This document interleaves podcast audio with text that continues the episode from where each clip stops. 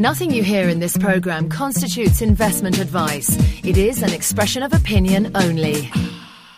This is Frisby's, Bulls and Bears.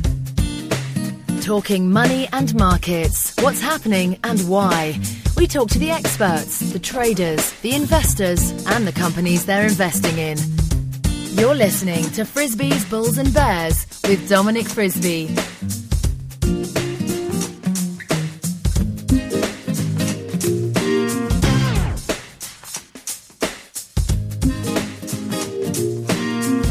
Hello and welcome to Frisby's, Bulls and Bears with me, Dominic Frisby. A reminder that you can subscribe to the show by clicking on the subscribe via email button on the left hand side of your screen, and then every time I upload a new show, you will be notified in your inbox.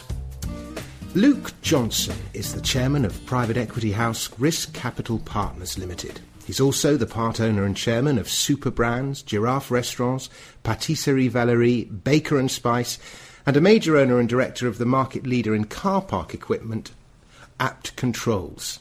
He was chairman of Channel 4 from 2004 to 2010 and is also chairman of the Royal Society of Arts. He writes a weekly column for the FT and wrote a, for the Sunday Telegraph for eight years. And one of his pieces he wrote for the FT back in November is going to be the subject of today's podcast. Luke, thank you very much for agreeing to come on the show. The title of that piece was A Guide to Shaking Off the Doom and Gloom. Um, why don't we start by the importance, I suppose, of, of shaking off the, the, the, this doom and gloom that is pervading the world at the moment? Well, I think human society progresses through the optimists who believe in a positive future and can see a way towards advancement and progress. And they might be inventors, they might be entrepreneurs, they might even be politicians.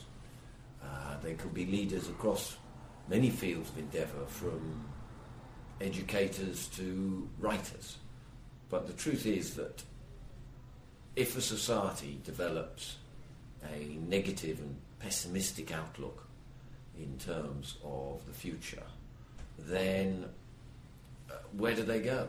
And so I think what has happened is that the media has become more pervasive than ever. We don't now just have print and broadcast media, we have uh, an infinite amount of internet communications of one sort or another, as well as traditional media like magazines and radio and so forth. And as a consequence, the belief amongst far too many editors and such like that bad news sells and the competitive nature of the media industry means that the headlines, uh, apocalyptic doom type uh, uh, screaming headlines, are more pervasive than ever. And so it's very difficult in modern life with rolling news channels and everything else to escape the mood of negativity promulgated in part by the media.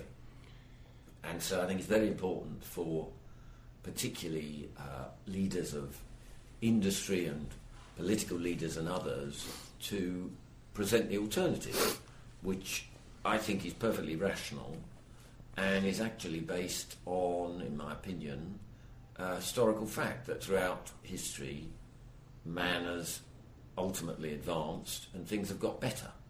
And it's very hard sometimes to realise that if you simply go by, you know, the um, the daily news. So uh, pessimism is a, is a self fulfilling prophecy. In, in, I suppose is, is, that what you're what you're saying? Not necessarily, because I think ultimately um, the those optimists and positive thinkers and innovators will triumph, as they always have in the long run. Uh, but I think you can get into circumstances where, for example, um, societies' birth rates collapse because people are so fearful for the future that they don't reproduce. And, you know, that leads ultimately to extinction, doesn't it? And that is a very depressing thought. And um, I do believe that, you know, it's incumbent upon us, for the sake of our children as much as anything, to believe in Churchill's sunlit uplands the other side of whatever challenges and difficulties we might face in the immediate future. Um, I, I couldn't agree with you more, but just taking the other side of the argument just for a second, a pessimist might argue that he's not being pessimistic, he's merely being realistic and confronting the various problems that we have, and unless you confront those problems, they won't be solved. Whereas an optimist is someone who perhaps just ignores them or glosses over them. What would you say to that? Well, I think you have to be rational about things. I think that uh, clearly you don't want to be in denial about the problems we might or might not face. But the fact is, I think we, as, a, as an animal, get very quickly used to a higher level of material comfort, for example, than used to be the case. And there is also this curious tendency amongst us to look on the past with rose tinted spectacles and believe that in some measure things used to be better. On many, many uh, tests, I would argue things were worse in the past. And certainly if you go back some way, they were much worse. And generally speaking, I think it will be the case that things will be better overall in the future. That is a great deal thanks to business and thanks to technological progress and it's also thanks to education and the dissemination of, in, of, information and so forth. And for example, I mean, just one measure that's nothing to do with economics.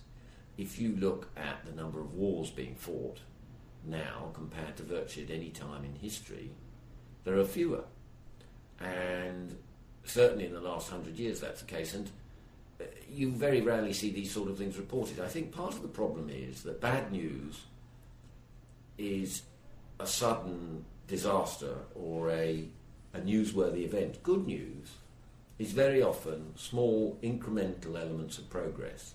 For example, the recovery rates from cancer these days compared to what they used to be only 20 years ago, let alone 50 years ago. That isn't a headline because it's lots of uh, modest improvements yeah. that over time build up into a transformed rate of recovery for a deadly disease. And these things matter dramatically, but they aren't dramatic in how they occur or are announced. And I think that's very often the case. Also, I think we are wired, for evolutionary reasons, to be fearful and to be cautious, and therefore um, to assume the worst in preparation and um, you know, let the adrenaline flow, flow because uh, it, it, it's natural to prepare for disaster in case it happens, even though it virtually never does, um, is useful. But if you take, for example, the way in which um, there is, if you like, exaggerated reporting of plane crashes or um, disasters at sea, one would get the impression that travel by that means is very dangerous. In fact, it's virtually the safest form of transport known to man, and incredibly safe compared to other forms of transport. Rail is the same, but because a uh, train crash makes visually and otherwise good headlines and good stories, so you know you, you might get the impression that this was a common occurrence that rail travel was dangerous and that um, we shouldn't use the trains. Balmy. Um, so I think it's partly this counteraction to the way in which we're saturated with news, and news has a tendency to towards the gloomy and the disastrous. But I think it's also a an entrepreneurial spirit that we need to foster, a spirit of adventure, because it's only by experimentation, by taking risks, measured risks, analysed risks, but nevertheless taking risks, that we advance. And surely life is about progress rather than stagnation. And that must be the worst of all worlds. So it is about trying new things, uh, exploring discoveries, etc. And at the heart of all that is a sense of optimism because I don't believe pessimists do any of that. Um, I'm reminded of Churchill's quote Our greatest regrets are not for what we have done, but for what we haven't done. Um, it'd be interesting to know. Do, do uh, I wonder if you could uh, chart whether pessimists make more money than optimists uh, when trading the stock market? I bet you opti- optimists make more. Well, I don't know. Uh, unquestionably, in business and particularly in passive investing, if you like, uh, there is an argument to say a healthy dose of cynicism is quite valuable because the stock market is full of promoters and others who will exaggerate and are over optimistic and you know some of them certainly fantasists. However, uh, ultimately I think my experience has been that in investing, firstly, you need patience. Secondly, you need to take a long view. And thirdly, you need companies and industries that are growing. And that combination of factors leads one to the to the view that you need an optimistic frame of mind, i.e., you need to believe that that management team or that business or that industry that they serve has good prospects and is going to grow, rather than you know short selling, uh, which is very much, I would argue, a pessimist's uh, outlook and temperamentally certainly doesn't suit me. So I like the idea of being a part of a business, backing and running businesses that are expanding and creating jobs and leading into the future in, in a progressive way. Very good. Now, you've got about uh, 10, or, 10 or so um, things that individuals can do to boost morale, and we've covered a couple of them already. Avoid the news is one of them, study history, um, uh, I mean, let's just quickly go back to that study history. But the the no no we've covered study history. The third on that list is spend time with young people. Yes, I think people are born happy and essentially optimistic. The two things coalesce, and I think they remain that way. You know, well into their young adulthood, adulthood in general, because there is a naivety, perhaps, an innocence of youth, uh, but there is also a sort of belief in infinite possibilities. And I think if you surround yourself as much as you can with people of that age and outlook, then it's infectious. And it's hard not to be stirred in a good way by their sense of belief that things will improve. And uh, that must lift the spirits. And so, therefore, you know, avoid too much of the company of those cynical, sceptical types who are very often, I'm afraid to say, close to the end of their lives and the beginning, who inevitably sensing their mortality, um, you know, it's hard not to take a slightly gloomier outlook. Um, young people in their teens and 20s and so forth, inevitably they have everything in front of them, and so they are more likely to be optimistic about the possibilities. You, you, see that with countries as well. I always find when I go to the States, I find it in, an, in, well, an incredibly uncynical, optimistic place, whereas mm-hmm. we're in the UK, which is in many ways an older country than the States, yes. we're a lot more cynical. Well, it's not just we are an older country, you know, but by, I read today, by 2020, the population of America, on average, will be younger than not just in Europe, but also in China. Isn't that interesting? Isn't it interesting? And that is one of the remarkable things of America Is throughout the decades and indeed centuries. It's remained a young country demographically, and it renews itself through immigration and through reproduction. And this is incredibly healthy. Whereas, for example, I would argue that Italy is a rather depressed country. It has some of uh, the lowest birth rates in North Italy in the entire world. They are simply not replacing themselves now and look at their economy. And I think the two things are not unconnected. Even though I love Italy and I think the Italians are wonderful, inventive people, I think, uh, you know, you, you wonder whether countries like that have embraced a sense of despair. And uh, that is very frightening. Demographics is destiny, somebody said.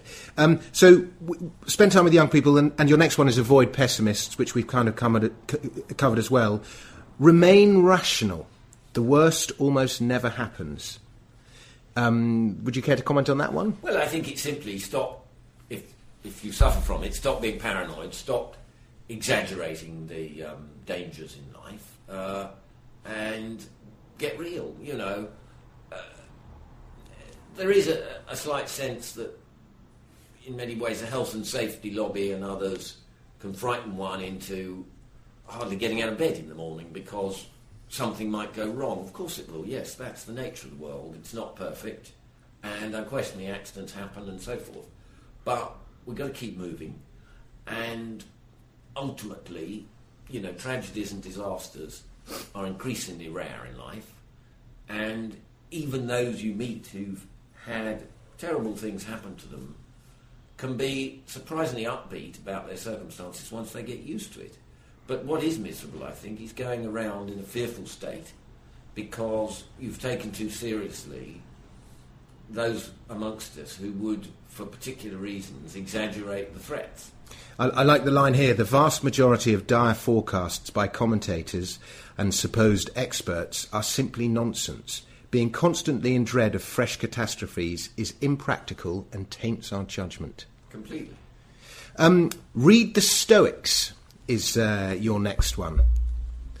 Yes, well, I, none of these points I'm making are new. People have been making them for centuries or even longer. And um, I quote the idea of studying people like Marcus Aurelius, who, you know, if you read his works, you know, had to suffer many um, pains and agonies, that, the sort of which we have no comprehension. Um, but he was one of the pioneers of, of the uh, philosophical school of Stoicism, which is that uh, ultimately, you know, the way to cope with difficulties is to remain pragmatic about them, ultimately, rather than get emotional and uh, irrational about them. And uh, I think reading from great writers like him and others uh, can itself be. Um, you know, restorative of one's spirits. Very good. Admit mistakes and then move on. All of us but make bad decisions, suffer setbacks, and endure failures. It's important to recognise these, but once you've accepted the error and apologised where necessary, start afresh and don't stay mired in regret. Personally, I've found this useful. I've had plenty of balls ups and mistakes in my career, um, and I've found that when I've been honest with myself and when I've been willing to talk about them, even in public occasionally, and not stay in denial, but confront them, try to learn from them, and then move on, you feel better for it.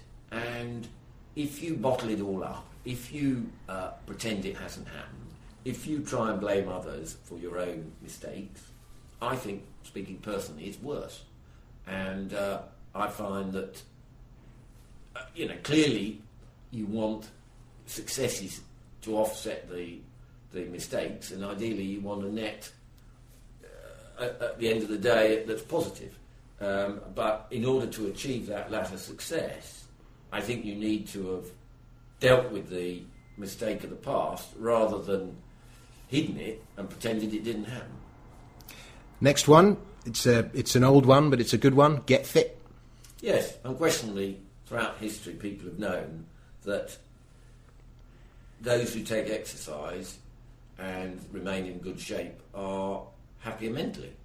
And uh, there's a good story I seem to recall from the 19th century where a particular patient went to a, a, a doctor in London who was meant to be an expert at dealing with mental problems, and this patient suffered from what they used to call melancholy. And he said, "What shall I do, doctor?" The patient, uh, the doctor said, "Ah, what you need to do is get on your horse and ride at full speed immediately to Edinburgh, which the patient then did. Uh, the patient was meant to meet a particular man in Edinburgh who wasn't there. So the patient unhappily then rode all the way back to London, came round to see the doctor and said, What on earth are you telling me to do, man? The, the gentleman I was meant to see wasn't there. He said, Ah, yes, but you've taken all that exercise and look how much happier you are now. and uh, apparently it worked. I don't doubt it. Um, uh, connected, keep busy. Yes, I think that uh, being active, avoiding boredom, which in some ways I think is the greatest enemy of all, is crucial. And so mentally and ideally physically engaged in productive activities that have some purpose is part of the answer. And I think one of the tragedies that we do face as a society here, and one of the things I'd love to help cure, and in my small way I contribute to by creating jobs, is unemployment. Because I think unemployed people risk being bored, being inactive, having no purpose in life. And that's a bad state to be. And so it is about finding things to do. And if, you know, a paying job isn't possible, then perhaps working for a charity or, you know, a social enterprise or something. But whatever you do, don't just sleep all day and do nothing. Um, I like this one and I'm going to read it out. Focus on small wins. Every day, each of us experience little victories that can act as encouragement. Note these modest achievements and it will generate a sense of momentum that can propel you. Yes, I was partly inspired by this in a book I, I got last year called Small Wins. I think it's called Small Wins. And it's partly about how to make discoveries. The point they were making was that discoveries and innovations don't happen with one amazing breakthrough. It's much more the Japanese philosophy that you know called Kaizen, which is constant small improvements. And I think the same applies in building your mood. And certainly one of the ways I do it for me is I draw up checklists of things I need to do in the day. And I always stick in quite a few easy ones, almost like make a cup of coffee or something. Yeah. But something you know you can tick and it just you know you're making progress. The first step's always the hardest, so making an easy one, and then the next, and then the next, and so on. And so I think small wins are good, and even if you know you didn't tackle the big challenges in a day, if you've had a few small victories, that's something. Very good. And uh, again, it's similar territory. Ignore events over which you have no control. This, I think, is very important. And I think uh, the world is full of unhappy people who feel they're powerless because they've got too upset about something over which probably they would never be able to in, influence the outcome. And it might be the weather or politics or uh, persuading someone to fall in love with them who was never going to fall in love with them. And uh, I think you've got to be realistic about what is possible in life. And, you know, very, very few of us are, for example, going to be famous film or pop stars. So I think spending your whole life dreaming that that's what you could do is probably a recipe for unhappiness. So I think it's about getting things in proportion and realizing those areas of your life and existence that you can have an impact and those that are completely beyond your control. And the latter ones, try to avoid getting too worked up about because there's nothing you can do. You know, so people getting upset and gloomy because the economy shrunk, forget that. Deal with your own microeconomy where you can have an impact. Um, you don't know this, but I also work as a comedian, and one of my, well, a, few of my comedian friends who've done very well um, follow uh, sports psychology, and they use the psychology of sports very much in their in their work in comedy. And one of them, which is um, was in Sven Göran Eriksson's book, was only focus, only worry about what you can affect. Because if Yeah, you can't well, affect it, it's the Exactly same. same thing. Yeah. Um, concentrate on your microeconomy. This is a similar theme. Same thing. And if you run a business, look at you know your local community, your particular markets. Again, don't worry about what's happening in the eurozone or across the USA as a whole, because you're not going to be able to have an impact. So it's about taking share from your neighbour, frankly, rather than worrying about whether the whole market's shrinking. Very good. Uh, Felix Dennis says the same thing in his book. And finally, laugh. Yes, well, rather like the fitness point, you know, plenty of studies have been done to show that humour and uh, laughing and uh, uh, seeing the jokes in life is one of the antidotes to gloom. And, um, you know, I think there are serious medical studies that back this up, and certainly most, most of us would agree that, um, uh, you know, a, a day in which you have never laughed is, is a lost day. Absolutely right. Well, uh, Luke, thank you very much for your time. And uh, you are probably the busiest person I think I've ever met. You've got so many different activities, and it's, uh, it's a huge achievement that you managed to um, perform them all so successfully. Um, so thank you very much for your time. And do you have a website you, you'd like to Yes. plug or a book you'd like to give out? Website's lukejohnson.org, And last year I published a book called Start It Up, which is about starting your own business and is published by Penguin. Okay, well, we shall link to that for, to the Amazon page and also to your website. And Luke Johnson, thank you very much. Thank you.